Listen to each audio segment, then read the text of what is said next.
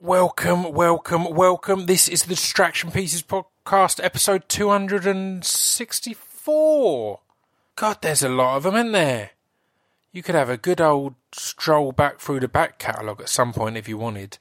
But um, even if you don't, I mean, you should focus on this episode first because it's a really good one. Because I'm joined today by Mr. Nish Kumar. Incredibly excited about this. Me and Nish had never actually met properly. I don't think this was the first time. This was was certainly the first time we'd sat down and had a chat together. As you'll hear, I've been a fan on him of him on a lot of stuff, uh, particularly the films we buried with podcasts. And I should mention actually, if you're tuning in as a Nish fan, in about two three weeks, I think um, he's appearing on a podcast called S- Stop and Search, which I recommend you ch- you check out because interview podcasts, you know, you're at Uh, in risk of getting the same stories, things like that. I never mind that. Like Jon Ronson is one that I've heard a few of his stories four or five times, and I've loved them every time. But that podcast is by a guy called J- Jason Reed, who works with Leap UK, who are a group of activists and a group of ex lawyers, ex judges, ex police who are trying to push for dr- dr- drug law reform um, because they've all been and seen all sides of the war on drugs and don't feel the current systems are working. Um, and it's a podcast about drugs and about drug law and things like that. So it will be a really good listen and a bit of a different uh, listen, I'd imagine. Anyway, this week we should focus on my podcast, not some podcast that isn't out yet. Uh, we're brought to you as ever by speechdevelopmentrecords.com. Um, we're approaching Poem of the Month over on Patreon, patreon.com slash Pip, where there is a new spoken word piece uh, recorded every every month. It's actually an old, it's, it's spoken word pieces from like 10 years ago, s- s- some longer. Um, and I've recorded them recently to kind of have a look, a walk down memory lane and stuff like that. So that's all over at patreon.com slash Pip. It's a quid a month. It doesn't cost you too much. Um, but I won't ramble on too much about that. In fact, I won't ramble on too much at all because I want to get on to Nish. Uh, that sounded s- sexy, didn't you? Um, if you if this is your first uh, time listening, I've had a lot of great comedians on. I recently had Jayde Adams on, um, Stephen Merchant, J- Joe Cornish. Uh, I can't mention Joe without mentioning I'd had Adam Buxton on um, previously. Uh, what other good comedians? Uh, Russell Kane, Russell Howard, and Russell Brand. I've got a full collection of Russells. Um, L- Lolly Adefope was recently. That was great. Is that enough comedians f- for you to delve into the, the back catalogue and find? If not, if that isn't quite enough comedians, I could mention Simon Pegg, for example. He's been on twice. I could mention J- Jamie Demetriou, who I think we talk about in this episode. Um, I mentioned, mention Jamali Maddix.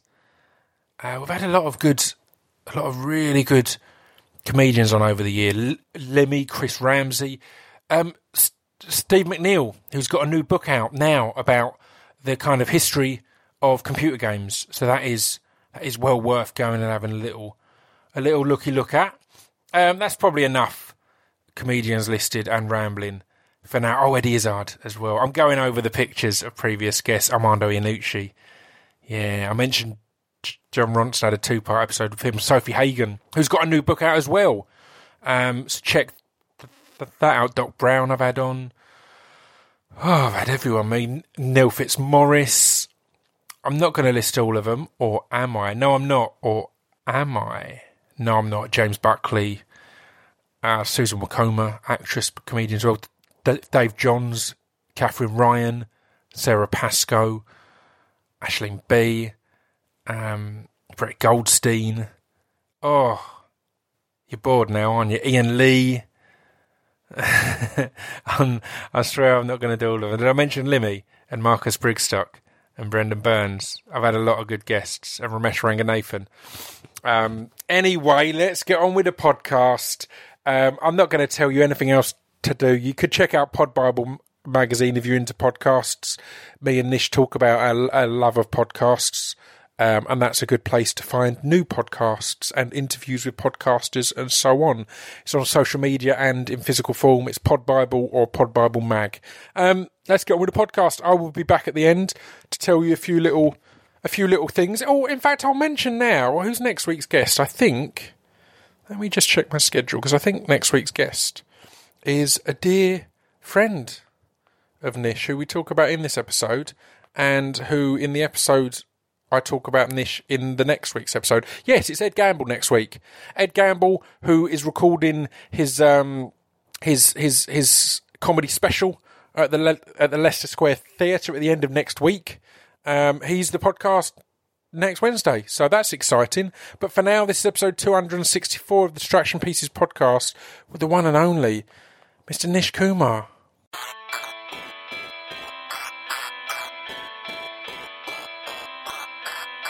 This piece of fiction is the intro to distraction pieces. This piece of fiction is the intro to distraction pieces. This piece of fiction is the intro to distraction pieces. This piece of fiction is the intro to distraction pieces. Right, um, I'm joined today by Nish Kumar. How are you, sir? Yeah, good mate. How are you? I'm good. It seems bizarre. I was discussing this with John at Acast before you arrived. It's kind of bizarre that we've never met. Yeah, we've that got is weird. so many Yeah. mutual friends. We move in so many of the same circles Yeah, in the entertainment right. thing, and we've just not met. So I'm I'm glad to have you on and to and to sit down and have a chat. It's always weird though. I think when you meet people whose podcasts you listen to, Right. Like, I think there's because it's already.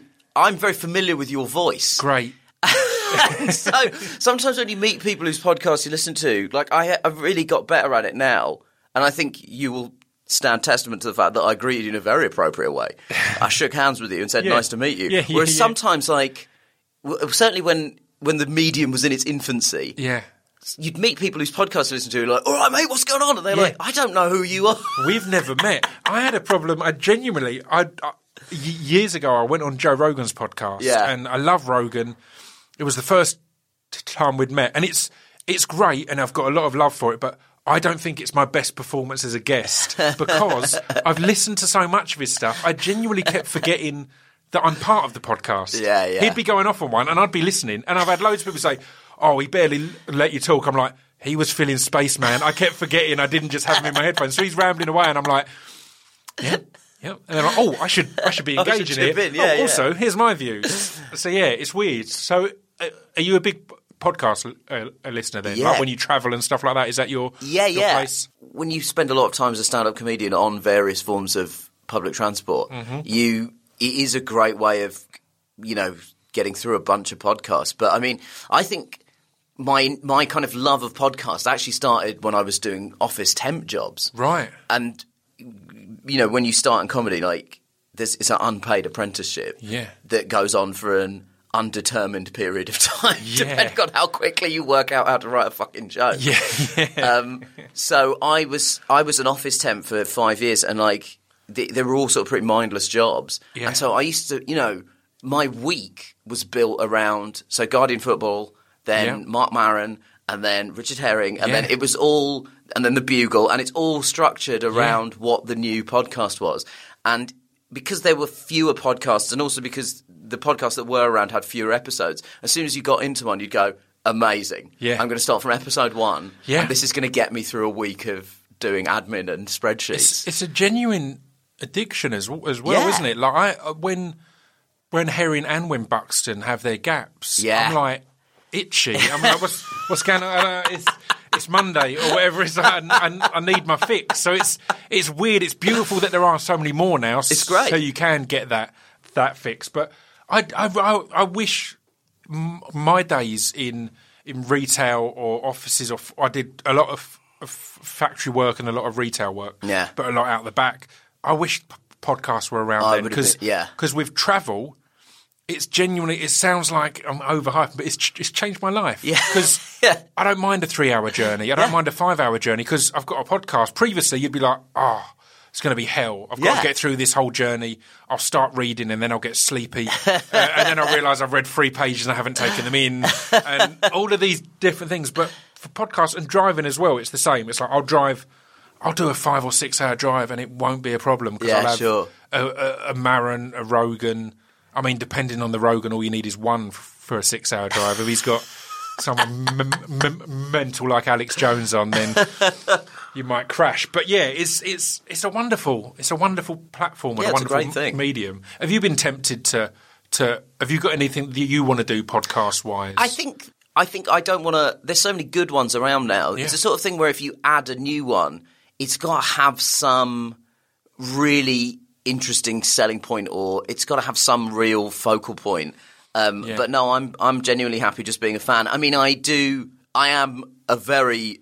I mean, at this point, I'm a stand-up comedian slash podcast guest. Like, I Yeah, yeah. I guested on a lot of them. But and also, I do the Bugle semi regularly. Yes. with Zaltzman. Yeah. So I do get my fix of doing the podcast Yeah. being Andy's sidekick. Yeah, Um, and that's kind of handy because you get to do regular podcasts, but not have the pressure. Yeah, yeah. of having your podcast. Because again, that's when it becomes a stress. Yeah, when you're having you to be. to- Oh, I need to put one out. I've not got anything. And Exactly. It shouldn't be that. So that's the perfect. You're essentially a, a godparent. you get all the joys of children, but not the massive responsibility of raising I'm a- children. I'm a fun uncle. I'm a fun uncle to the podcast community. It's it's a weird one because yeah, I've I've listened to you on on on, on, lo- on loads of podcasts, and we'll get into tons of your of your career because I've been following you for a long time, and I'm I'm a fan of your work. I'm a fan of what you're doing, um, but I want to kind of annoy the fan base who will have tuned in to hear these great stories about Nish and how your life's going and all that, and just talk about f- films for a bit. Yeah, sure.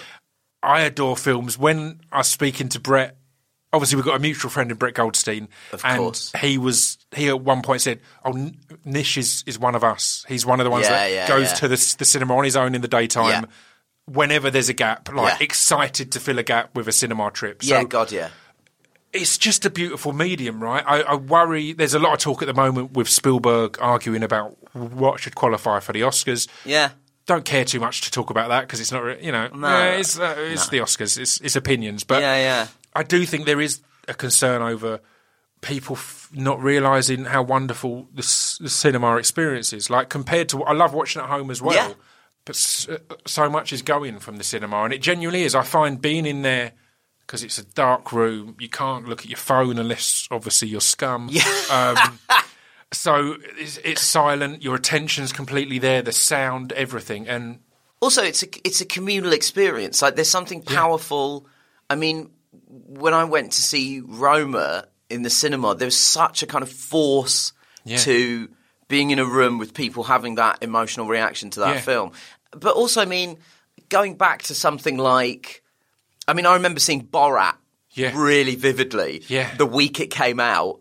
And I, it's the closest I've ever experienced to being at a live comedy gig in the cinema. Like Yeah. people were just losing it. The bit where he goes to the house and that elderly Jewish couple Yeah. open it, people are like gasping. Yeah. And there's something really, I think there's something really powerful about experiencing that. Of course, I mean, because of the nature of our work, we are able to go to the cinema. The optimum, the dream for me is 10 a.m. Yeah. 10 a.m. I get a coffee Exactly. and then go and then go in and watch a movie and it's yeah that's a really I don't know yeah I really passionately believe in the cinema but I do think that if we want to keep it moving forward I think everyone's got to meet everyone else halfway you know I'd, lo- I'd really love Netflix to because I think it's great some of the films that they make do you see Private Life No, I Kathryn Hahn and Paul No. Giamatti. It was a really good movie about a couple doing IVF, and it was you know it's a small, intimate, kind of personal movie, but it's still shot beautifully. Yeah. and.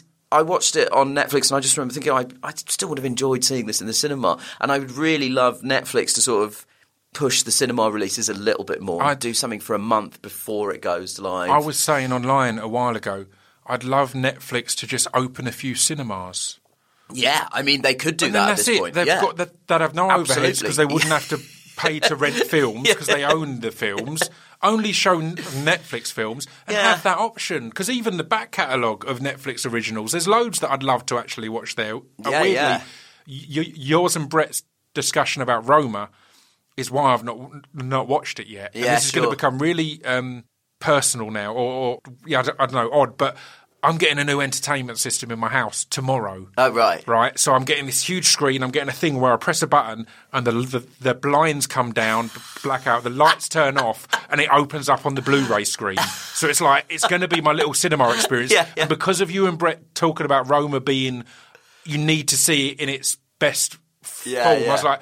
I don't want to watch it on my current cinema system or TV system because it, it's just a TV. I'm not going to get the. Well, but, but now I'm making this adjustment to because the the reason I'm spending money on that it's not to be flashy. It's for exactly the reason uh, you- you were saying. There's so many films now that aren't getting cinema releases. Yeah, yeah. And I want to watch them properly. It's no coincidence that my films of the year list. There was maybe one film that I didn't see in the cinema on there Yeah, sure. because it's a different experience. There was probably films I watched at home that were probably as good, but I didn't quite connect with them as yeah, much. Yeah, it is just it is still a kind of interesting and powerful experience. I mean, I read a really cool interview with the Coen brothers where they were sort of very nonchalant about the whole thing, and because they made Ballad of Buster Scruggs for Netflix that I did see in the cinema, but it had a e- e- more limited cinema release than Roma. And they were asked about it, and they kind of just said, "I'm sure I'm paraphrasing wildly here, but um, they said, said something to the effect of most of the people who've seen most of our films watch them on video. 100%, Like that's a great most of them, example of like the Coens? Lebowski Yeah. and all those movies became big on VHS. So I mean, it was interesting hearing them, who you would think would be such kind of arch defenders of the cinema, kind of go, well, you know, as long as people see it, actually But really they're such But character writers, aren't they? Yeah, Rather, yeah, I mean, obviously they shoot things beautifully, but the Ballad of Buster Scruggs didn't make it into my films of the year, but Yeah. it was number one on my list of favourite characters of the year. Buster Scruggs is like Buster that Scruggs first bit. was- he yeah. was just amazing. also, and Tom Waits Yeah. in that movie Mate. is fucking amazing. Yeah. Like he is. Uh, he, Tom Waits is so great in that that you sort of go, God, I wish you would do more. films." I did. I did a podcast uh, last year with David Lowery, Yeah. who's um, the director of Ghost Story, uh, Pete's Dr- Dragon, Yeah. loads of good stuff. And his new film um, was The Old Man and the Gun. And I said to him at the start, I was like, "We're here. I've got 45 minutes with you. I kind of don't want to talk about your new film because the best description for anyone listening is it's a heist movie, and the heist crew are Robert Redford, Yeah. Danny Glover, and Tom Waits. I'm like, you don't need to say anything else. That that sh- should have been the trailer. Just here's the heist team. It's like, who wouldn't want to see that? Because Tom Waits is just so. And in, in that, he talks about how there's there's a few scenes where he just he felt like a cheat calling himself the, the director because he'd be out dr- dr- drinking with Tom the night before. Tom, Tom would tell a story and he'd be like, "Tomorrow we're, f- We're filming you that." telling that story." And literally, there's a few stories in there that, you're like, of course, that's a real story. It's like, so it's literally just, yeah, let's put the cameras on, do what you did last night. But that's amazing filmmaking, just- right? That's so exciting. and it's just amazing because he's just so sort of watchable. Like I Mm. remember he uh, he's got a great little bit in Romance and Cigarettes as well. Yeah. Like he's like, but he's just he's so just sort of watchable and cool. Yeah. and yeah, It's a weird one. I'm really my relationship with cinema is changing slightly, and it's interesting what you said there because it's only in recent years I've realised the benefit of watching amongst other people. In general, I'm Yeah, said yeah, at 10 a.m., 10:30, 11, empty cinema, Yeah. all good. But but when I went to see um, the boy who, who would be king, I took my goddaughter and her sister along. And watching a kind of an epic kids film Yeah. with kids enjoying it. I gotta watch that It movie. added to it massively. Yeah, yeah. It, it was wonderful anyway, but added to, to, to it massively. And another example I had last year, I will l- literally cancel appointments or anything when there's a new Gaspar Noé film out. Sure, yeah, because one of my favourite experiences is the silence of a cinema emptying after a Gaspar Noé film. Yeah, 'cause sure. There's always just people don't know what to do. It's just slightly uncomfortable. You're all filing out. So that was one with Climax last year. Yeah. The film blew me away, but just that experience at the end, it was a full s- cinema, and all of us just shuffled out in silence. Couples weren't talking. Yeah. Friends had come together, weren't talking, because everyone just has to kind of decompress after that experience, and it adds to it. If I'd watched it at home, it would have been great, but my home's quite silent anyway, so it wouldn't have had quite the impact of that that that crowd experience. I the sort of opposite end of that spectrum in that the cinema just sort of erupted into a buzz of people talking was the I saw Get Out on probably the first Sunday it came out. Oh, wow. In Shepherd's Bush, in a completely packed m- multiplex cinema, and people are laughing, people are gasping. At one point, after one of the kind of jump scares in the film, the two, a guy two rows behind me just went, "I don't like this." like it was there. There was so much going on, and people were reacting in an amazing way. And uh, afterwards, the kind of film, it, the film ends, and there's just half a beat, and then just everyone just started talking. It was it was such an incredible. I mean, I think that movie is extraordinary on so many levels. But what I thought was really amazing was it played out as a big, crowd pleasing, exciting movie Yeah. that suddenly spills. As you're leaving, spills out into a discussion about police brutality, Yeah. and it's it, amazing listening to people reckoning with the fact that they gasped in horror when the police show up. Yeah. Like the, without wishing to give away too much at the end of that Yeah. movie, you haven't seen it, but the, the scene where the police show up and it- it's so fascinating, convincing white people to be afraid of the police Yeah. in a movie that is also an incredibly entertaining Yeah. action horror movie, and hearing people reckon with that as they come out of the cinema is like it was. I mean, Yeah. it was great and exciting, and also it. I went to see it with um, my girlfriend and another mutual friend of ours, James Acaster. Yes. and uh, I just kept running away saying these people are trying to get out me, and they were not impressed. I they, love were it. they were less than impressed with me. Uh, I had another one. Again, this is now us just l- listing our favourite cinema experiences, as it should be. Yeah. Um, but I went to see, what was it called? Idris Elba's directorial debut last year, Yardie. Oh yeah, yeah. Um, and it's such a cliche to say the experience of a, a, a, a predominantly black crowd w- Yeah, watching a film yeah, is, what, yeah, but this was a predominantly specifically Jamaican crowd because it was the premiere of it at, Right, at, at the BFI because Stephen Graham was in it, who's a mate who I'd met through some some stuff, and he invited me along. And watching that, it it was as you were saying, the feeling of being in a comedy yeah, club sure, for, yeah, for yeah, Borat. The the there was just older women and just so many people around who were just so vocal about any anything that was said. Any character that character was a bit of a sleaze. The the the. d- Derision they were throwing in their casting in their direction was just Yeah, yeah. it made it such an experience. And again, I I think it's also a, a, a really good film, but I can't You can't separate I can't it from that detach it from. Yeah, that experience because yeah. it was such a great experience of being.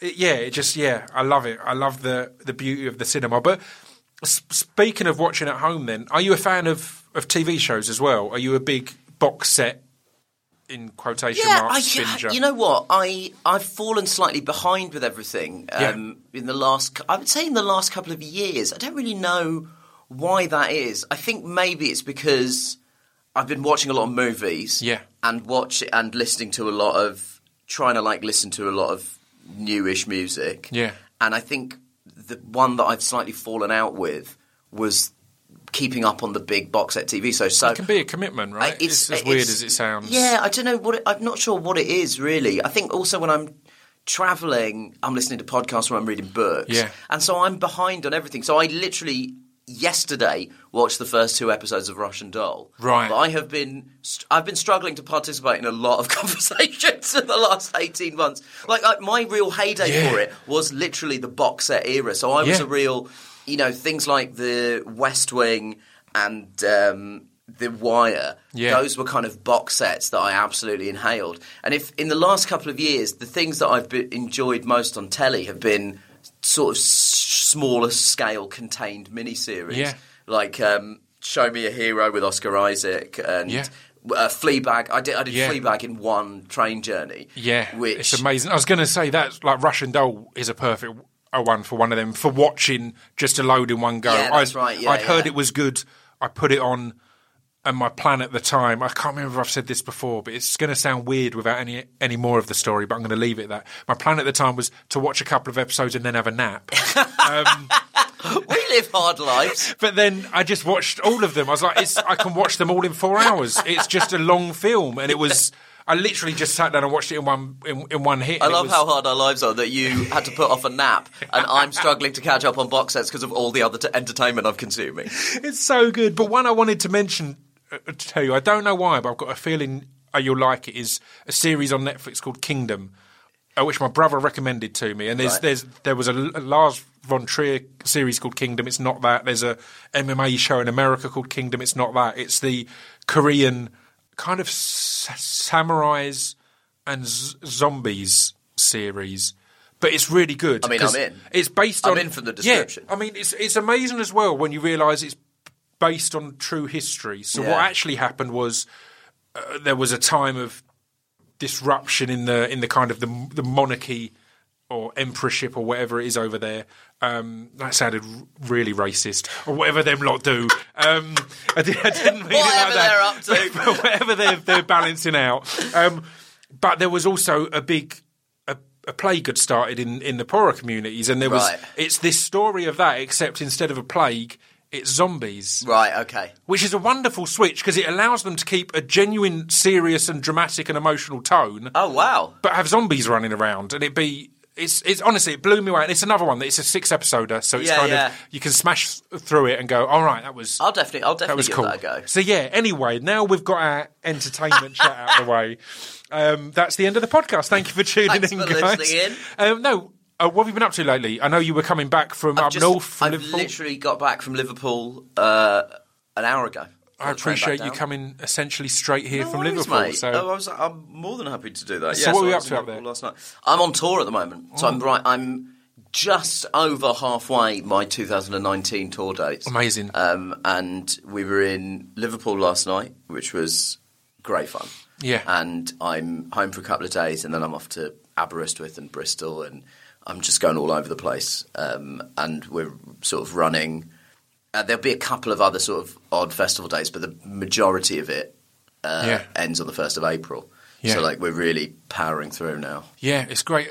Uh, c- comedians' tours are always mind-boggling when you come from the music world, where Right. you kind of have a tour. It's such a locked-off, closed things. Then comedian announce tour, it can be the bulk of the year. Yeah, yeah, And there's just some gaps, but it's like, no, here's what's going on, and it's it looks overwhelming. But then you realise, kind of exactly as you said, when you're touring as a band, there's there's no life in between it. Yeah. You're on tour and then it's over. Whereas as a comedian, because I think the nature of the tours can be that much longer, you have to have life in between it. You you, you have to have a few days where you come home Yeah, yeah, or a week think- where you're off because otherwise it would be this is my whole year. Yeah, fuck, that's absolutely. that's, that's yeah. too much. And I also just think, um, you know, just helps sort of preserve your sanity. Yeah. Um, I think when you're when you're touring, just coming home for two days and doing your washing and Yeah. you know. Lying on my sofa or whatever it is, Yeah. like it's that that just a couple Catching of up on music, having catching up on naps, music, uh, having watching naps, films. all the all the th- all the hectic lifestyles of a man who's resolutely refused to get a proper job. Yeah. Um, but I yeah, I mean it's it's it's very manageable. You know, Yeah. the travel is uh, a bit knackering, but I mean, I've got a tour manager, Yeah. and he's great, and Yeah. And I've had support acts this year. Which the the, the fun thing for me, the, uh, again, is looking at a musician's lifestyle versus a comedian's lifestyle is. You know, I, the first two tours I did, I did them on my own, going on trains everywhere, Yeah. which is fine. But you do sort of miss the camaraderie of the comedy circuit. Yeah. Like at least when you're doing gigs, you're hanging out with other people. Yeah, you feel yeah, like yeah. you're socialising. But this tour has been great because I've had support acts and tour manager, and it, you feel like a little band, and everything Yeah. kind of piles in the back of a car, and you go off to the next place, and it feels very. And you know, you have a, someone to talk. I don't think it's healthy. For a human being to only speak to people that have paid to watch that person, Yeah, speak. that are going to I adore them. You I see, you see, I, I kind of it, it might be a, a worry and look into my psyche, but my favourite tour I ever did, and again, it's because of the grass is always greener type thing. Uh, when my book came out, I just did essentially a tour of live podcasts and, and, and book signings and stuff like that. Yeah. And I just did it on my own in my car, Right, yeah, which yeah. meant I had podcasts every day. I'd get to every town early and go to the s- cinema.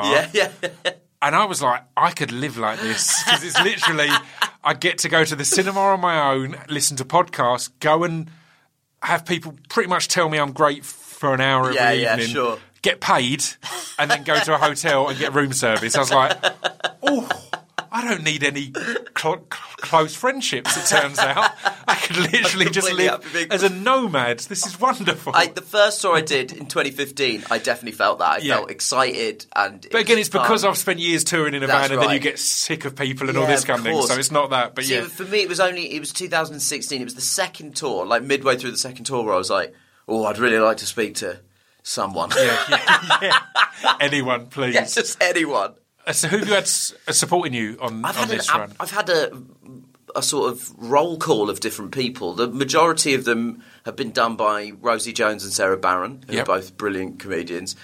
Sindhu Vee's done one. Stu Goldsmith did one. Yes. David Trent's done a couple. Um, Sarah Keyworth's doing a couple. Catherine Bohart's done some.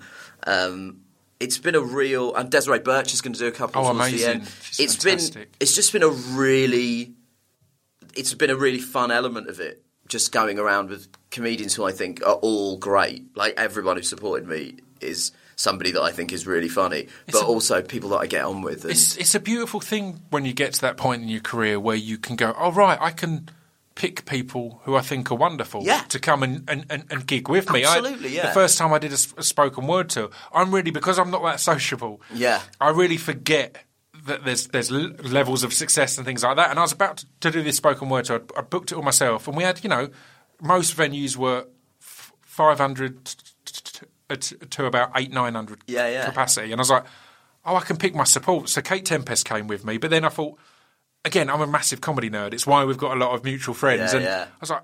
I just I'd watched a few times. I was obs- obsessed with Brian Gittins. Yeah. and I was like, Yeah. I'm just going to ask him to come on tour, and Yeah. I did, and he came, and it was my favourite thing because I was like, Yeah, great. I just get to have my favourite comedians just come and do stuff before my gig, and I'm still at work. Obviously, after every set, he came backstage and apologise because he's he's the most apologetic, self-deprecating I person ever. Man. Every gig, he'd come back, and go, "I'm so sorry, I've ruined, I've ruined the vibe completely." I'm like, honestly, you've made it perfect. So yeah, It's and it's exciting when people afterwards who've never seen Rosie Jones before get to see her and like Yeah. that's really cool. And like Tessa Coates is another friend of mine who's done a lot of the support dates who is going to be extremely famous. Yeah. Uh, and it is very exciting that people have people come and see her and are like, oh, what the, like it's exciting to introduce somebody to Yeah. go. Here's your new favorite comedian. Yeah. and because Tessa is sort of reasonably new to doing stand up. She's been doing sketch for a while, but it's really exciting to hear people react and you know, and then fucking Rosie Jones is pain in my ass. she's you know, she's very funny, but she thinks it's absolutely hilarious. Rosie has cerebral palsy, and she thinks it's hilarious to uh, throw herself on the floor when we're in public together and shout "Help! Help!" The man from the BBC pushed a disabled girl. It's, pay, it's, it's payback from James Acaster and your missus. Yeah, yeah, yeah. they're trying to get out you. You've brought it on yourself, and you thoroughly deserve it, Nish. No, it's, it's it's amazing though, and that's the perfect outlook. I think a, a, a thing I saw in music, and I think it's a thing that doesn't seem to be in the current comedy scene, but was certainly in the past.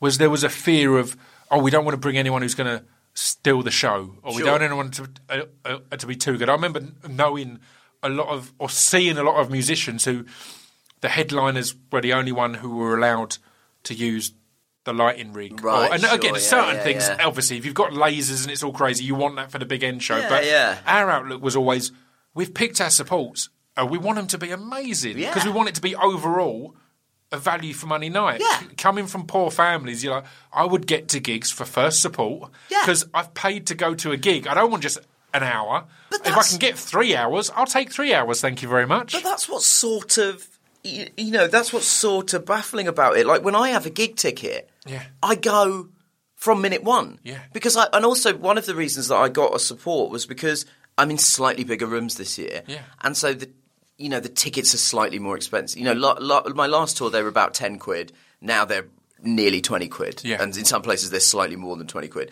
And for me, like twenty quid is like that's an outlay. Yeah. And it's in and it's a show that's in, you know, like we're doing the Hackney Empire at the end of the year. You know, that's Wow. a theatre Yeah. theatre. Yeah. And that's, you know, where people go and watch. I mean, a ridiculous version of this is that we were in a theatre yesterday that's part of this sort of arena complex in Liverpool, and we're in the theatre, and Bryan Adams is in the arena, and you're like, that, first of all, that is two people who should never, who should never be put together. I love it. we should never have been in the same place at all. But you're like, and I mean, obviously he's in the ten thousand seat room, and we're in a thousand seat room, but it's still one of those things where. The, you know, in people's mind, this is the place they go Yeah. to see uh, a seven-piece rock band do the show from Robin Hood. You know, Yeah. and so uh, it would feel weird to if it was just me. And so, you know, when people tweet you asking what time are you on stage, you're like, no, Here's come the for the doors. start. You- Yeah. You, know what? You, you never heard of Sara Barron. You're about to, and she's going to blow your fucking mind. You know, like it's. Yeah, I mean, I. I, I with comedy, I think even more so. L- l- I like with music. I kind of get it a bit because it's such. There can be s- uh, such specific tastes. Yeah, and there sure, Can, yeah, there yeah, can yeah. be such enjoyment from hearing f- familiar songs. yeah, sure. Whereas sometimes the first time you hear them is if it's live, you're not going to get that much of a connection. Yeah. But comedy, a good joke's a good joke. Yeah, yeah, absolutely. You don't need yeah. to know it in advance. Yeah, yeah. Often it's better if you don't know it in advance. Yeah, so yeah, yeah, it's kind of yeah, it makes no sense at all to go. I'm going out for a night of comedy. Yeah. I only want an hour of it. Yeah. Let's not get carried away. Yeah. I don't want two hours of It's it. Let's not a- be silly. It's such a strange thing, and like all the support acts are people that I think are great, and yeah, and but that's but that's sort of part of the fun of doing. But I mean, like even with music, sometimes I, I went to see Kendrick Lamar last year, Yeah. and James Blake was opening for him. Wow. and you're like, and there were there were sort of people coming in after he was on, and you're like, that's such a good like. Yeah. I, I was there. Acast and me were there from minute one of the gig, but also because you're like.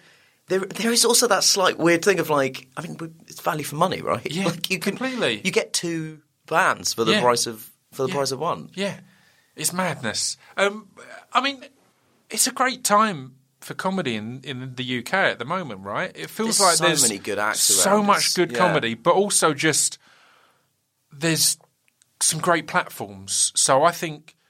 I love Taskmaster, Oh Um, my and we'll God. talk about that later. Yeah. But it's I think it's the most consistent series Yeah, it's amazing. I've like equaled by maybe uh, Would I Lie to You, which is another Yeah, one that's yeah, just yeah. fantastic. But now we've got Hypothetical, which is fantastic. And then you go to or, or, or Frankie B- B- Boyle's New World Order blew me away. Obviously, we're going to talk show. about the Mash Report as well. Um, but then you've got 8 out of 10 Cats and, or Cats Does Countdown, QI. Like, have I got news for you? The kind of old guard that Yeah, yeah. have really, they feel strong. It feels like there's so many good platforms for, I mean, essentially, it feels like for, for you and your mates. Yeah. Like, like there's, there's so many people who I associate with you, and I know, you know, it must feel great to be getting to go and do all these shows with people who you you, you, you rate as well Yeah, and you yeah, get on yeah. with.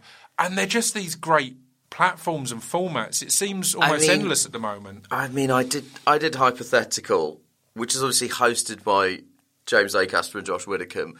The other guest was Ed Gamble, Yeah. and then we were the opposite team was Sara Pascoe and Lou Sanders, Yeah. And it's just one of those things where I've known all of the. I mean, I went to uni with Ed. Like I've known Ed since I was nine, Yeah. 19, 20 years old, and you know, I've lived with James at various points of my life. You know, I lived with Ed.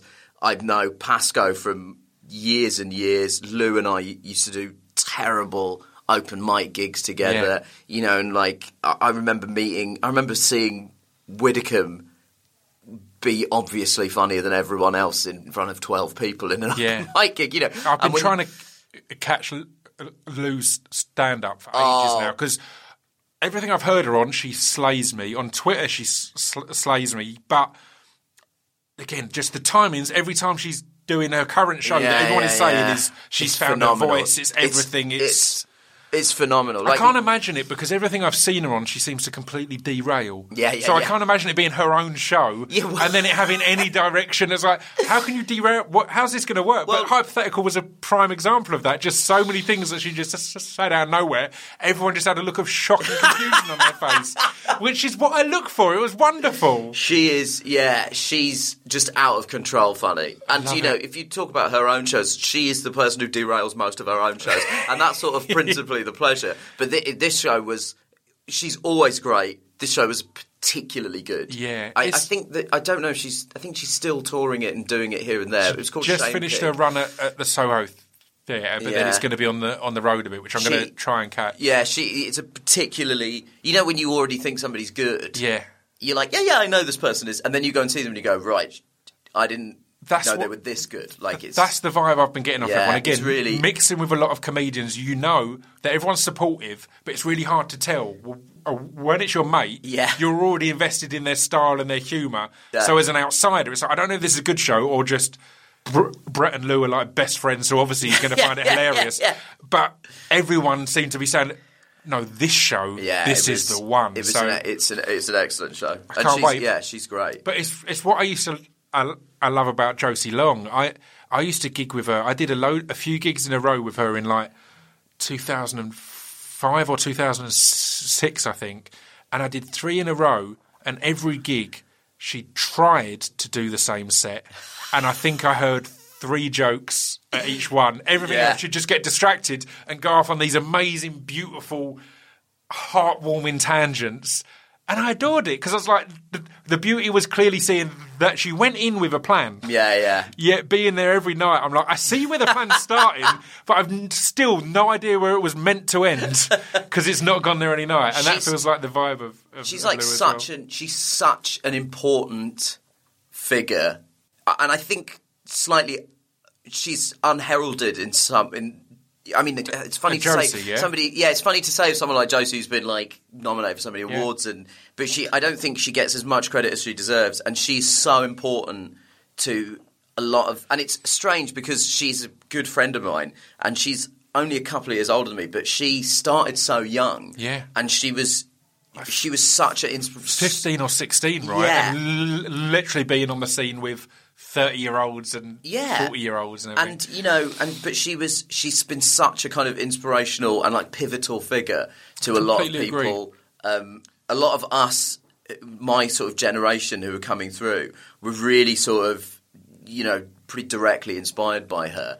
And she's also one of the few people who has been able to pull off.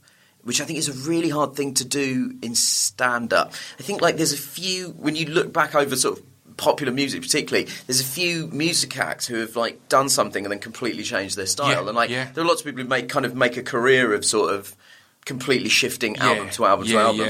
whereas comedians normally get known for one thing and that's the thing that they keep doing and it evolves but it, it's evolution rather than revolution. Yeah. and she started her career as this kind of indie kind of DIY Yeah. sort of lo-fi and she was you know and she was sort of connected to like bits of things that were going on in indie music and Yeah.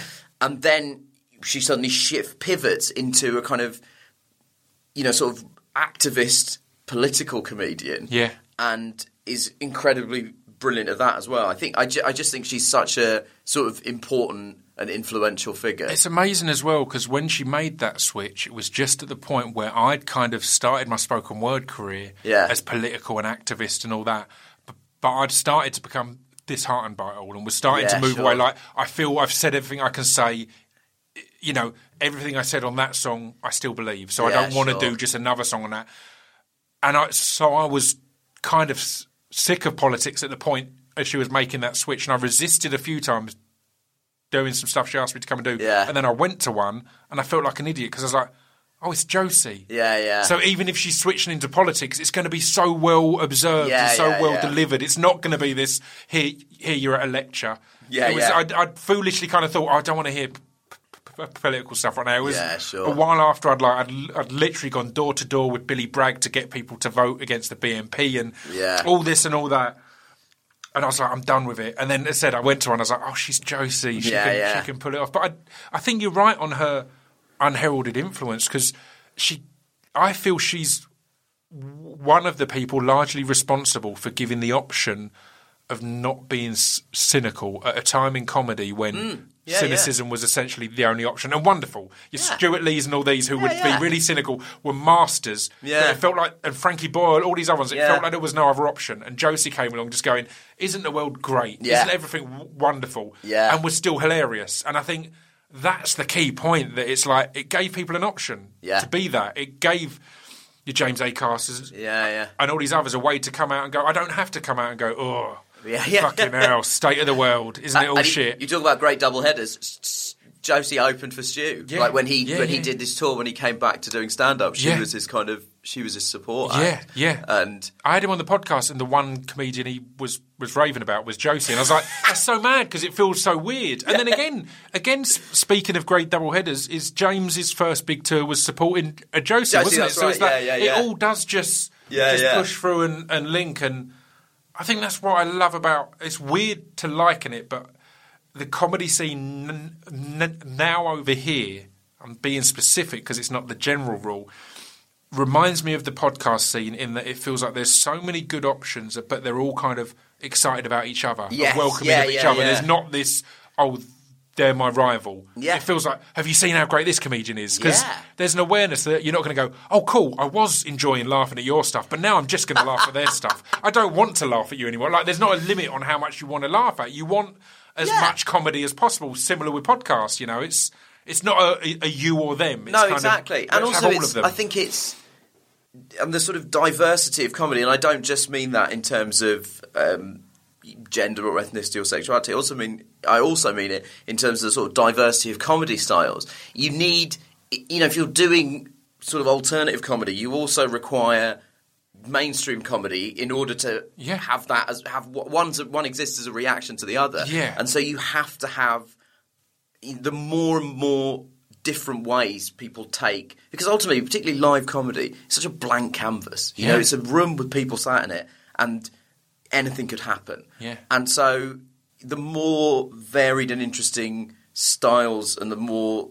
diverse approaches people take to applying whatever methodology they want to apply within that blank space it just enriches everyone else and makes everything more exciting Yeah, yeah, completely. I love it. But um, so, I mean, we said we'd come back to Taskmaster, and we have to. I mean, it's a hell of a show. Um, I thought y- y- you were amazing on it. Um, the points would say otherwise yeah, but- no, but that was it. You need. What's your outlook going in? Because it felt like some people go in and go, forget the points, I'm just going to be f- funny. But what's more amusing is when it feels like someone's not saying forget the points, but they're still just being f- funny. And that was what I felt from you. It didn't feel as if you just gone, I keep having- forget the forget the humour. I'm just, or, or forget the, the game. I'm here to entertain. It felt like you were like, I really want to win, but I just can't. And No, it was like the thing is, I have terrible hand-eye coordination, mm. and also I'm sort of in those situations. I can be weirdly impulsive in a way that I wasn't really. It's quite revealing of yourself. Yeah, I didn't realise yeah. how like a, n- a number of the times when you look back at the task, I'm literally doing. The first thing that comes into my head, you just you just want to get back, and you're like, "Wait, give it five seconds. Yeah. Have one other idea. take a breath. Take a breath." But it was. Yeah, yeah. I, I think I was choose what you're going to do, even if it's only from two thoughts. But maybe not. At least have the option. the one thing that Horne, you know, and he's you, you get very little in the way of briefing, and he always says when when you start doing it, he says, "Look, we picked you to do this, so don't try and." Don't tr- he was he was sort of like it's a bit weird. He's like, don't try and be funny. Yeah. Like just just trust that we have we've asked for you, Yeah. and so we believe that you just trying to do the tasks Yeah. is going to be really funny. I don't think he foresaw how bad I was going to be at all these tasks, and also like I mean the other thing I, lo- So I just constantly like. And last up, we've got attempt. just, just became a trend of Nish just being. And last up, Oh here we oh go. my Let's see what Nish did. it was so fun. And like Greg, just increasingly frustrated at how bad everything is. But it and that the the thing. There's one episode where I do something so poorly that Greg takes me off set for a chat, and it was just one of those things where you're like, as this is happening, you're like, this is the thing, and it is it is one of the things that gets tweeted to me the most. It's uh, when he just said, "You're not a bad guy, Nish." That's I get. You're not a bad guy, Nish. You bubbly fuck and piss and shit, which are like, and you're like, wow, my my epitaph is Yeah. very varied and interesting. But it's like also at that time, I just started doing. We were just about to shoot maybe the first series of the Mash, and I, it was just after. In a weird way, it was like it was just after Brexit that I started doing it, and it was in the middle of all this kind of me doing lots of political stuff, me really starting to do political comedy on television, but also, you know, writing newspaper columns Yeah, and, yeah, and yeah. entering into that sphere. and it was really I valued that experience so much. Like it's one of those things where people say, people ask you if you. You know, is it as fun as it looks? And you kind of go, I think it may even be more fun. Yeah. But it was, Yeah, yeah, yeah, I yeah. valued that experience so much because at the time, I was, you know, entering into this kind of sphere of quite serious discussion about contemporary politics, and uh, you know, it, it, everything felt like it was getting quite heavy, and so it was pretty fun to just go to that house and just smash things And up, piss about. and just piss about and muck around with, and I adore Horne. And Yeah. it was just like it was, and also he's amazing. He's he's a really underrated um, podcast guest. Yeah, yeah. everything he's on is great. so With I, I, I'm helping out on a, a magazine called the the Pod Bible. Yeah, it's yeah. a free podcast magazine. And one of the sections I added and am doing is is choosing a podcast prophet each month, which is raving about someone who's an amazing guest. And the Yeah. people we've got on this, the first one was Jayde Adams, but Yeah, then we've got Jayde's we've got Alex on the list, Tim Key, because there's just certain people who are just. You just they're always just good quality on there. Tim and Alex Key is, is- I think Alex is such an underrated one because he's Oh, so he's known for Taskmaster right. now, but just everything I've heard him on, him on, on Richard Herring, is one of my favourites ever because he's just He's- I just mean, his he's- turn of phrase and his quick wit is just oh I love it. He's so funny. I mean, and he's he's great. Tim Key is probably, I think, if you asked most British comedians of my generation or thereabouts, they would tell you that, you know, a lot of us are work hard to be funny on stage, and then off stage we can be funny. But we- Tim Key uh, is hilarious on stage and off stage. It's troubling because as soon as you get into his comedy, literally everything he says is funny. and I've, I've I've hung out with him a few times, and literally him just going like, "Oh yeah," just saying, "Oh yeah," will have me in tears because it's just the way it's. A little look as if he's he's looking to someone who's not there. It's just oh, it's wonderful. Well, I mean, uh, I'll wrap things up about Taskmaster now. So you said Alex t- kind of takes you aside and says, "Look, we've selected you f- for you. Don't try and be f- funny." On your series, did he also say, and also, we've got Bob Mortimer. So, so we're covered because Bob Mortimer is one. Speaking of reliable Yeah, yeah, yeah. uh, Oh, man, hands, he was he's so just gold on everything, God, and he was and he was. it's such a weird one because every time, because I tweet about Taskmaster a bit, end of the last season, I was like, oh, maybe that was my favourite. But I always have to say, excluding any episode that had Bob on, because Bob is just, he's just, There's a he's whole next thing where- there's a whole thing where he talks about having a high anus, and I can't remember if that made the show or whether they just put it out as a YouTube thing. Right. But he talked about how he has to shit like, re- like reverse straddling the toilet, and you're just sat there being like, I mean, this is so funny. It's also just one of those brilliant. things where you're like, you know, I know Watson for years. Aisling is uh Yeah. one of my closest friends. Another and great, reliable podcast. Yeah, guest for- absolutely. For, heavy or humorous. Oh, It's yeah. just gold anywhere. And then yeah. either side of you are like Bob Mortimer and Sally Phillips, and like I grew up on Yeah. Smack the Pony and Shooting Stars, Yeah. and so there is a part of you that's like, I, you know, A lot of the things that you do, you kind of go, really make sure that you value this experience. You're very fortunate to have it, Yeah. and so you really must make, you should really try and be present in those kind of moments because it's you've. You have to remember that you're extremely fortunate to be experiencing things like that. Yeah, amazing, amazing. Well, I mean, you, you mentioned that was around the time that you were starting the Mash Report, or again, because I hang out with Brett, the Nish Report is the only way I can ever think of it. I literally had to make a note to say, call it the Mash Report and not the Nish Report, Brett. because Brett will only refer to it as, as the Nish Report. But um, it's really fucking good, dude.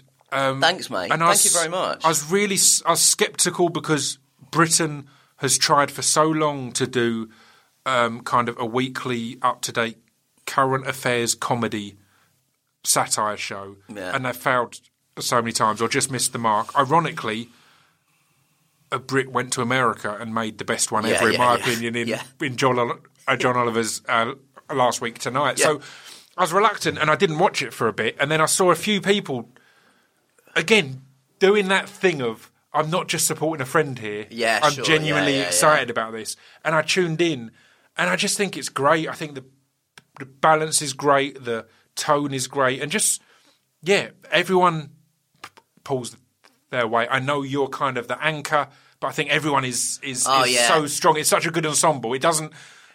John Oliver is has the sole responsibility Yeah, for that, yeah. but there, obviously there's other people, but it all hangs on him.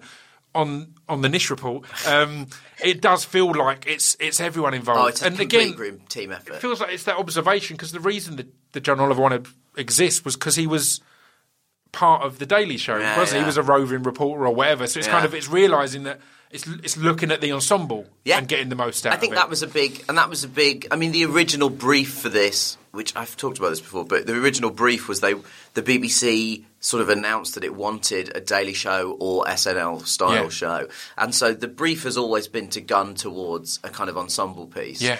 and the show is very much the result of a big group of people working very hard and Yeah. all kind of working and pulling in the same direction as well.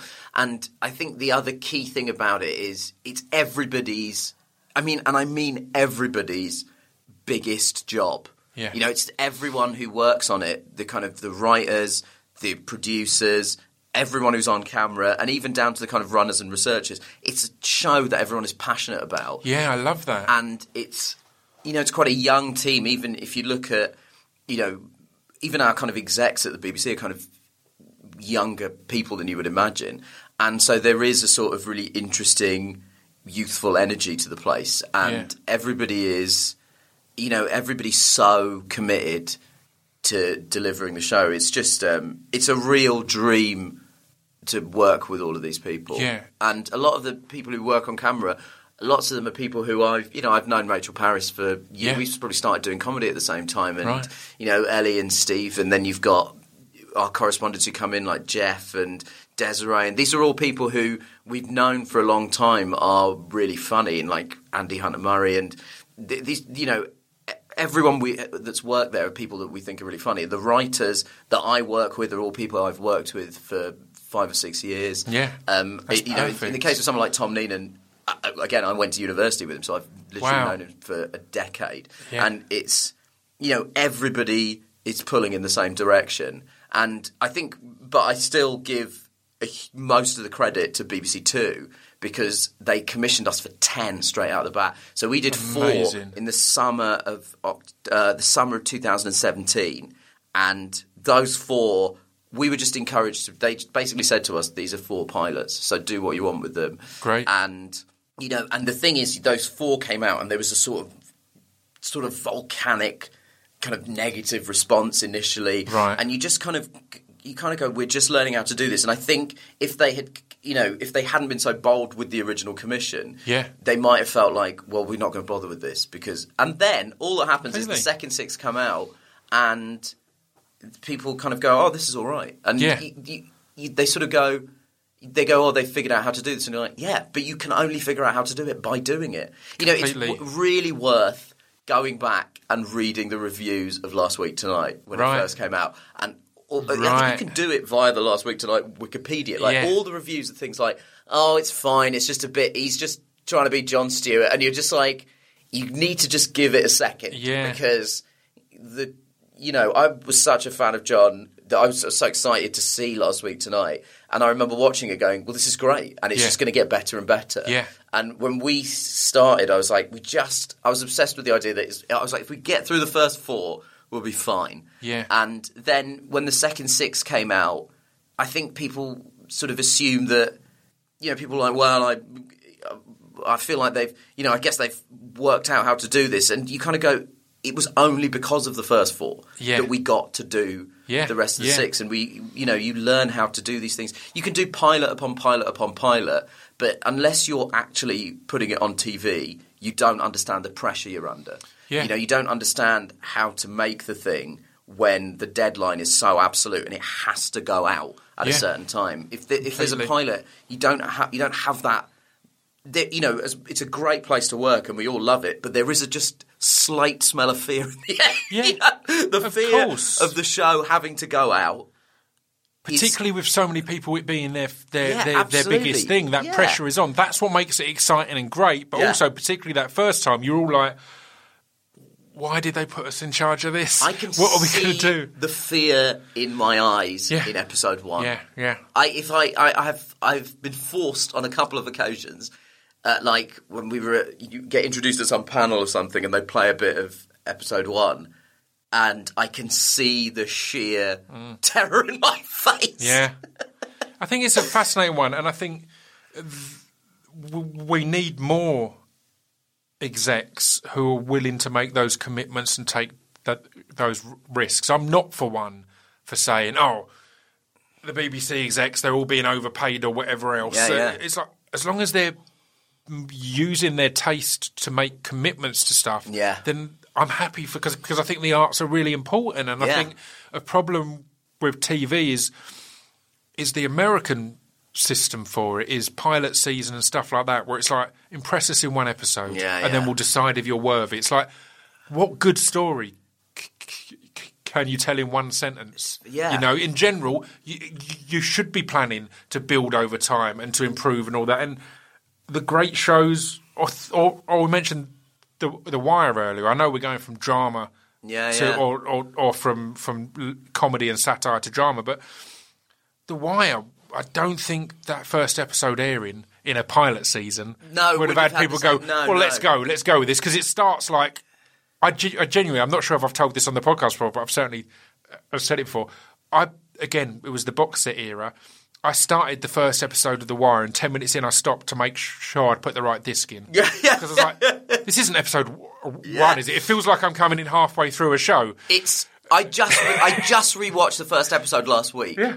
It's it's kind of an amazing pilot because Yeah. you're sort of just in the middle of it. Yeah, they're like, here we are, we're going in. There's no, here's the characters, here's what we're setting up. It's like, just come on. I, I was it's trying, like they've left the door open. I was trying to like remember the experience of watching it for the first time because obviously now I watch it and you're like, You know there's them. McNulty and the Yeah, punk, yeah, and like yeah. you feel immediately familiar with it. But it is an incredible episode that starts from just kind of goes to the middle. But yeah, it, it is difficult, and it, particularly in this country, it is getting harder and harder because the level of scrutiny that goes beyond. Are they making good programs that's applied Yeah. to our public broadcasters at the moment? Yeah. That's become incredibly politicised Yeah. The level of scrutiny that the I mean the BB, Channel 4 is also experiencing it, but the level of scrutiny that the BBC is put under by elements of the media. yeah. we all know who I'm talking about. Yeah, but yeah. you know, the way that the BBC is scrutinised, it's you just have to take a second and think about where this criticism is coming from. And is there a chance that the people criticising the BBC may not be purely critiquing it as a broadcaster Yeah. and may have their own reasons? Is there a reason that a Murdoch owned newspaper or a Rothermere owned newspaper may have cause to want the BBC gone? Yeah. You know, and you have to Yeah. think about that sort of thing very, very carefully when you're assessing and responding to criticisms made of the BBC. And listen, the BBC is not a perfect organisation, and it has made mistakes, and it will make mistakes, but it's still absolutely vital for across ev- every different possible medium that we have a public broadcaster. It's Vital so is the important. key, is the perfect It's so description there. I had. I had Michaela Coel on the podcast, and we were talking about how growing up in working class areas, you kind of have that natural, oh, fuck's sake, I don't want to pay the TV license. Yeah. Oh, the TV license is expensive. And then I kind of sat down and went, mate, that's the best value f- for Yeah, money yeah, I spend yeah. each year from line of duty to the, the bodyguard to would I lie to you to all these other things to Taboo or to give it its full title Taboo starring Scroobius Pip. Um, there's uh, Peaky Blinders, all these other things. It's like I adore these shows, and I think again it seems weird. I again anytime I get a chance because it's not something that people do, I rave about being having the BBC and being able to pay a, my TV license. K- K- Killing Eve, Fleabag, shows that wouldn't exist. Things like um, people just do nothing, man, Yeah. like Mobeen. Absolutely. So much amazing content that other channels wouldn't make because they're not purely based on, but they have to be driven by um, ad revenue. Yeah. And the BBC has has a commitment to produce quality material and varied material. Therefore, they are somewhere that doesn't have. They will have their their Saturday night ratings battles. That's a fact. But they can also go right. We just want to make this because it's good. Yeah. Not because it's it's going to beat X Factor or whatever else. Yeah, this yeah. is just good, and that's that's m- massively important. And Yeah. yeah. I can't. Yeah, I can't praise it enough. But uh, on on the Mash Report front, how stressful is your life when you're making it? Because it's a weird one where you, you you really have to be on top of the media a lot, the mm. press, everything that's going on. Obviously, you work with writers, but I'd imagine you want to know what you're talking about. Yeah, you know, absolutely. You, you, you Yeah, want to be in the middle of it. I remember the year I had a show on XFM is the year I knew the most about underground hip hop and that Yeah. kind of because that's what the show is about. Yeah, yeah. And I would spend it, it. It was an hour show a week, but I would spend all week on blogs and all sorts of stuff for finding the real cutting edge stuff because I wanted to give stuff airplay that wouldn't get airplay otherwise. That was great, but would only exist on SoundCloud or wherever else Yeah. but it was a big job, and it's one of the reasons I kind of I went away from it because I was like, look, I'm not really getting paid much at all, and I don't want to just keep doing it and it be shit. Yeah. But I've not got time to be putting so much into this. Yeah. To make it the quality I want it to be, and I, I kind of feel that with the Mash Report that you f- that you'd have to really immerse yourself. I mean, obviously your comedy has gone in a political angle and things like that anyway, so I'm, I'm sure that's part of your life anyway. But is that heightened during? It's definitely heightened during Mash the Mash Report Report, but it's. I mean, it's. You know, I've I've always got some sort of news app open on my phone, and Mm. but during the Mash Report, it's definitely heightened, and definitely the detail into which you go into under, trying to understand certain stories gets much greater when the mash is on. Um, but I mean, I'd already started in terms of the comedy I was doing. My shows, my Edinburgh show that I did in sort of 2014, a little bit, but really in 2015 had kind of shifted decisively towards being political anyway. Yeah. and the show that I was writing in 2016 was already very political, and then Brexit kind of happened in the middle of it, and just sort of you know, pushed me even further in that direction. So I was kind of doing that stuff anyway. And like, you know, ultimately, I'm the age I am. So, uh, you know, I grew up, I'm that generation that grew up illegally pirating The Daily Show. So it's Yeah. like, and also one of the first stand ups I saw was Chris Rock. And Yeah. so it's, you know, there's a, an element to which that's just the sort of comedy that I wanted to do anyway. But definitely when the mash is on, me and the writers, we're all, and the producers are always trying to stay on top of the news where possible Yeah. and trying to, because it's it's that that quick turnover thing, yeah. which I think I often think any restrictions or boundaries can be so great for bringing out the best in Yeah. things. When you've got here's the time you've got, you've got to digest this, m- make it amusing, find the right angles on it. Now go, it's out. We go live in an hour. But Go- it's just- you know. And also, it's difficult to be funny about something when you don't fully understand what it is. Yeah. You have to. The the, the biggest thing. Which I mean, do, it means that the Brexit era must be just hideous because Yeah. no one fully understands no what fully. it un- and the thing is, it's sort of it's slow moving yeah, and it's tedious. Yeah. And there's a lot of like tedious detail. it's yeah, But its it- omnipresence is is But the pro- and the problem is the tedious detail is the thing that that I feel like I, you know. Ultimately, people should obviously get their news from news sources. But if you are going to do comedy about the news, I do feel like we have some obligation to try and make some of these things entertaining, Yeah. just to pique people's interest in them. Yeah. Because the greatest threat of something like Brexit or something like Trump is that a lot of the most dangerous things that they're doing are incredibly mundane. yeah. And you had Adam McKay on this podcast, Yeah, and I yeah. think one of the things that he is brilliant at is taking something that seems that was so mundane that it just flew under the radar and saying trying to make it into something entertaining because I know you should absolutely it is important that you understand that when Dick Cheney did X, Y, and Z, Yeah. it opened up the door for you know what I mean. And even even more so uh, with the Big Sh- Short. The it's Big like, again, absolutely. it's like I tried to read into that. Yeah. and it's just so dense. Yeah. and he didn't cut back on the density No, no, in that, but he made not. it constantly entertaining. Yeah. and and yeah, I think it is. It's important. I learn as much from uh, from you guys on the Mash Report and from uh, last week t- uh, tonight with John Yeah. Oliver because there is that. It's the spoonful of sugar, you know. Yeah, it's, it's yeah. it's allowing you to have these complex stuff, but it's laughing along and it's making points and and jokes as it goes. Yeah, absolutely. yeah, And but yeah, I mean, with with Brexit, it's just it we've been it's been two years of admin, Yeah. and nothing has been achieved. And I think that the danger now is people just start to think, well, look, let's just get it over with, Yeah. and let's just you know, I, I think some of that drive for it just to end would push people maybe towards going, well, let's just no deal, Yeah. because we just got to we just got to end this process. But it's you know, there's so much detail Yeah. to all of these things, and there are parts of the country, and I mean, I'm thinking specifically of people living in Northern Ireland and the Republic of Ireland for whom this boring admin is life and death. and it, I mean, if, if that sounds like I'm being patronising by saying, well, you've got to remember that Northern Ireland is part of the United Kingdom, that has been forgotten by so many people.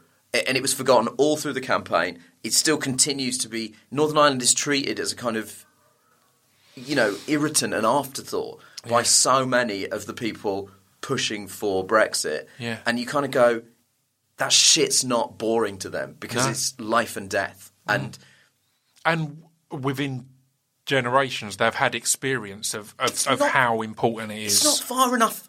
It's not long enough ago for us to have forgotten about it. Yeah, you know yeah, what I mean? Like yeah. it was. I remember the Good Friday Agreement. I remember the Omagh bombings. I remember the real IRA. You know that was.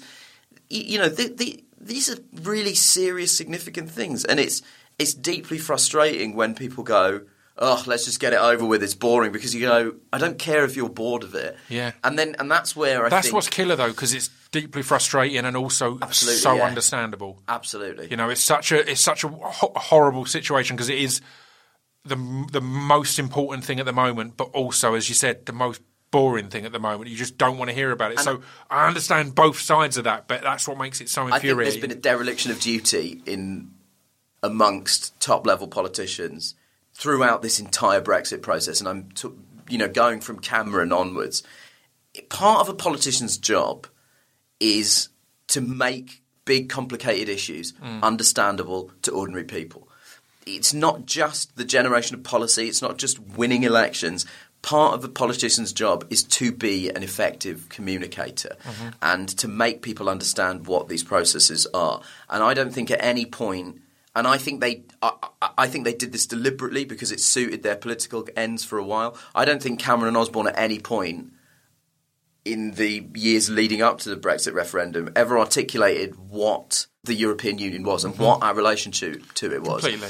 And even now, and then it's l- it's left to the the agenda driven press to 100%. to to, to 100%. go oh bendy bananas remember Yeah, that exactly. and, and just Yeah. stupid shit that is you're talking about Europe and not the EU you're talking Yeah. about this and then again yeah it's left to these people who I said have agendas and have openly have agendas. It's not Yeah. a conspiracy theory. Openly have agendas to then explain it, which is and that's how you end up. In, and that's how you end up in a situation where parts of Wales and parts of Devon end up voting for Brexit when they directly receive subsidies from the European Union, and Yeah. that's how you come to a situation now where people in those areas are turning around and going, "Well, how do where where is this money going to come from?" Yeah. because there's going to be a shortfall that's created if the government doesn't fill in the kind of funding gaps that Oh, are going to be created. Oh, one of the things on John Oliver was was talking to a farmer about how much it's going to affect his import and export and how it could put him out of work, put Yeah. his family pretty much into destitution. And the big twist at the end of it was the news report asked him, and he was like, "Yeah, I, I voted for Brexit. Yeah. I guess I didn't really think about it. It's like your life is literally about to change immeasurably, Yeah. and it's your own f- fault. It's such Yeah. a yeah." It's horrible, isn't it? L- uh, let's stop talking about it. um, I'll, I'll start to get towards r- wrapping things up. A question that's on it that might sound confusing to you, um, but it will make sense, I promise, is what's your relationship with your parents? Do you get on with your parents? Is it Yeah, I get on with my parents very well. then you know what happened then because comedians do travel shows with their parents that's the thing that happens and you did yours with uh, i'd imagine someone that's the furthest from your parents in that it's a young white in, incredibly good shape comedian um, Well, what happened there with, But- with picking joel D- Dommett over your over over your First parent. of all, my parents would take great exception to the idea that they are not in great shape. oh no, you know, I'm sure they're in wonderful shape, but but Joel is the next level. They want, yeah. I mean, my mum did say to me, "When are we getting our travel show?" in reference to Romesh's. But like, my mother is a loose cannon. She cannot be Yeah. allowed into these circumstances. Um, I, yeah, I mean, I think me and my parents doing a travel show would be. It, you'd have to censor out a lot of my mother's comments about absolutely everyone we Yeah. saw. like, my dad would probably be on the phone taking work calls the entire time. So I don't think that would be a particularly entertaining spectacle. I love it, but how was it, it doing it with Joel? Because I think uh, I, I love all. I'm not casting derision over any of the, the, the, the comedians with their parents shows because I've watched most of them and, and loved them all. Yeah. but I think the wonderful thing about tr- Travel Man is it's it's Richard with a comedian. Yeah, and comedians just hanging out. Yeah. and not being on. But being comfortable Yeah, yeah, is yeah. just so entertaining Yeah. and so amusing. And so, how was that to? I mean, to the knock show about with with Joel, it's very difficult to talk about that show because you sort of are like, you can't believe the places we went Yeah. and the things we saw Yeah. and the experiences we had. Yeah. And the idea that you would have those experiences and someone would pay you to do it and you're there with one of your best friends is Mad, an absurdity. Like, Yeah. we just, some of the stuff, like, It's what I mean on the kind of. It feels like s- a, a- such a good time for comedy in the UK. Yeah, there seems yeah. to be so many angles that people go, "Here's something that I want to do." Do you think we can get someone to pay us to do Well, it? it was and something to that- plan it out a little It was bit. actually something that Joel was sort of developing for a long, for a couple of years, where he wanted to go and live with tribes that live physically because he's obsessed with. so does he not get on with his parents? Is No, that, I is mean, that I where don't, I don't know. I. I don't know how Joel and my parents have all missed out on some free travel, but um, I he basically they basically brought me in as his like fat sassy sidekick. And also to sort of do a lot of the, particularly the first series. It changed slightly the second series because I started doing bits of the stuff. But in the first series, partic- a lot of what I was doing was the sort of mechanics of presenting a TV program, like saying Yeah. we're here doing this. Because while I was doing that, Joel was like lifting a tree over his head and racing some Brazilians. But um, Of we, course he the, was. The cool thing about it was just, I mean, we met some unbelievable people, and it was. I think somehow my experience of doing that show with Joel and my experience of doing Taskmaster are all bound up in this idea that it's nice to do things that are unambiguously positive. Yeah. Because I spend a lot of my time being incredibly negative about things. Yeah. And that's good. That's fine. You know, it is Brexit is a badly organised catastrophe, and it is good to be angry about that, and it's necessary and important. But it's also fun to do things occasionally that are. I mean, like um, you know, Brett's podcast or. Yeah.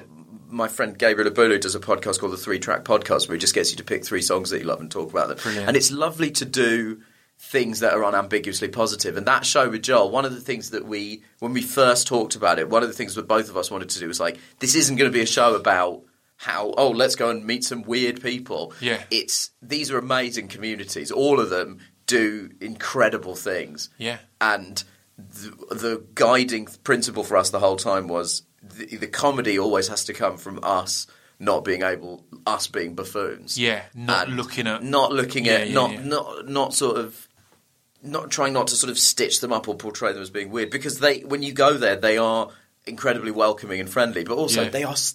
Some of the stuff they do is absolutely mind-bendingly impressive. Like Yeah. the Mexican ultramarathon runners, it's just extraordinary. Yeah. You know, they run, you know, twenty-eight miles in jeans.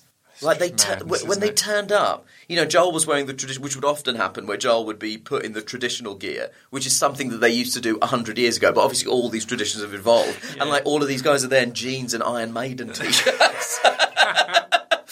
and so, and it was it was nice to do stuff that is celebratory Yeah. and joyful, and it was, it, yeah, it's been it, those two the two series we did were just absolutely were great, and Taskmaster as well was just like Yeah. it was really joyful and silly, and you know it's it's funny when you meet people who are fans of that show and who are just like I just you know it's brought you know like fam like that's one of the cool things about doing Taskmaster is people like fam whole families Yeah. watch it and they kind of go you know my ki- uh, my kids are always walking around saying you bubbly fuck, and you're like, I'm very sorry. For that. I can only apologise. It's great though. I mean, the, we touched upon at the start that with p- p- podcasts, it's a case of finding a really good, good idea that works, Yeah. and it feels like that on a lot of these things. It's Yeah, finding yeah. that thing that's fun and enjoyable. A couple of mates of mine have got a podcast uh, called Hardcore Listing, and it's just the guests go on and pick their top five of anything yeah, yeah, and it's endlessly wonderful because Yeah. it's not just another interview podcast, which I'm a fan of, obviously, but it's not just another here's another chat with this guy. It's like the reason the guests l- love doing it is like right, so I can pick anything Yeah, and do yeah. my top five of it, and it just it's finding those things that are a bit of a, a joy and a bit of fun. yeah. That's right. Yeah, I think it's it's important to kind of balance your life out. Yeah, yeah. So I'll I'll wrap things up with kind of asking uh, what's ahead. I know there's. I saw an advert the other night for, for comedians watching football with friends, which seemed exciting because that feels like it's one of the first big examples of TV taking influence from podcasts. Because Yeah, football yeah. podcasts have been the one that have just gone through the roof Yeah, yeah. numbers wise. Like you, they can't make enough of them. Yeah. Just there's a, an insatiable appetite for them. And when I saw the advert, I was like, "This just feels like a Yeah, it podcast. feels like- it feels it like you've feels gone. like let's have some some mates ch- uh, chatting about football. It does feel like there's a lot of shows like that. Yeah, I mean, I'm looking forward to doing that, and we're Yeah. just sort of sitting and watching and chatting. But I, it, it is interesting because I, I, when I saw, I really liked the David Letterman shows that he did for Netflix. Yeah. And when I was watching them, and obviously he spent years having five minute conversations with people Yeah. that are sort of that he's and he's really funny and he's also really good at giving the guest the space to tell the story that they need Yeah, to tell and then move on to the and it was interesting watching him do something longer form and as you're watching it thinking oh this is a podcast like Yeah. this is a long form conversation Yeah. and it is a really interesting thing because I think we always associate the internet with compressing information and the idea that the, our brains are becoming unable to handle longer form things. But Yeah. there is this whole facet of the internet that podcasting is sort of at the vanguard of, but also things like, you know, long read articles the, that are pushing people into embracing sort of longer form media Yeah. and longer form uh, uh, expression. It's it's a really and it is and that's then feeding back into sort of TV and Yeah, it's exciting and it feels again it it, it feels essential because I think the reason we get in so many messes politically and socially is because so much gets boiled down to a couple of yeah, lines, yeah. a couple of sentences. So people have these hugely strong, passionate opinions on stuff they don't understand. yeah, sure. Um, so yeah, it's what I love about podcasts. I always felt guilty uh, when my launch, like five years ago because all the the UK press were kind of hailing it as this groundbreaking idea of long form rather than short form. And I was like, Marc Maron, Joe Rogan, all the people I've been listening to have been doing it for ages, but. I was like, I'll ride that wave. I'll let you all think I came up with it. But yeah, I love that there's that influence going back and forth a bit now. Yeah, so yeah. it's a beautiful thing. So, Yeah, so so what's ahead? Um, and then- uh, uh, this will be coming out in a month or two. But yeah, I- you're going to be on the road still. You're going to be No, I'm done. So I'm, I'll get done on so- the first of April, Yeah. and then I've got the odd sort of festival date here. I'll be at MachFest in Yeah. Bank Holiday weekend in May, and then I'll do the Wells Festival at the in the last Bank Holiday of May, and those Yeah. will be like two runouts for the show. And Uh, people uh, seem to love the MachFest. I've Oh, never it's been, great. but every comedian I talk to seems to be it's like, a- wonderful. it's such a good time. But yeah, and then also a lot of what I will be doing is sleeping perfect. well, in June and July. thank you very much for your time. It's been an absolute pleasure, sir. My I'm glad pleasure, we got it done finally.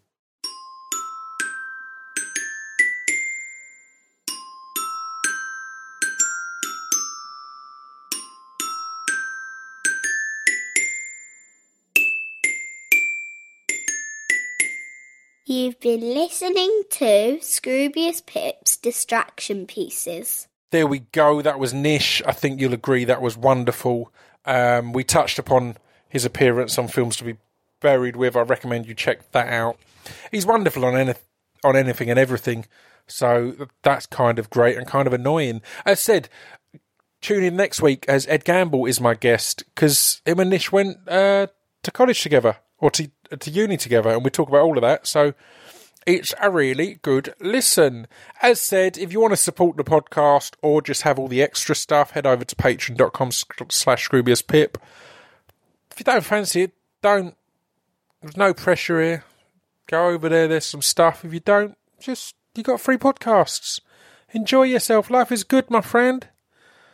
And on that note, I will see you next week on the Distraction Pieces podcast.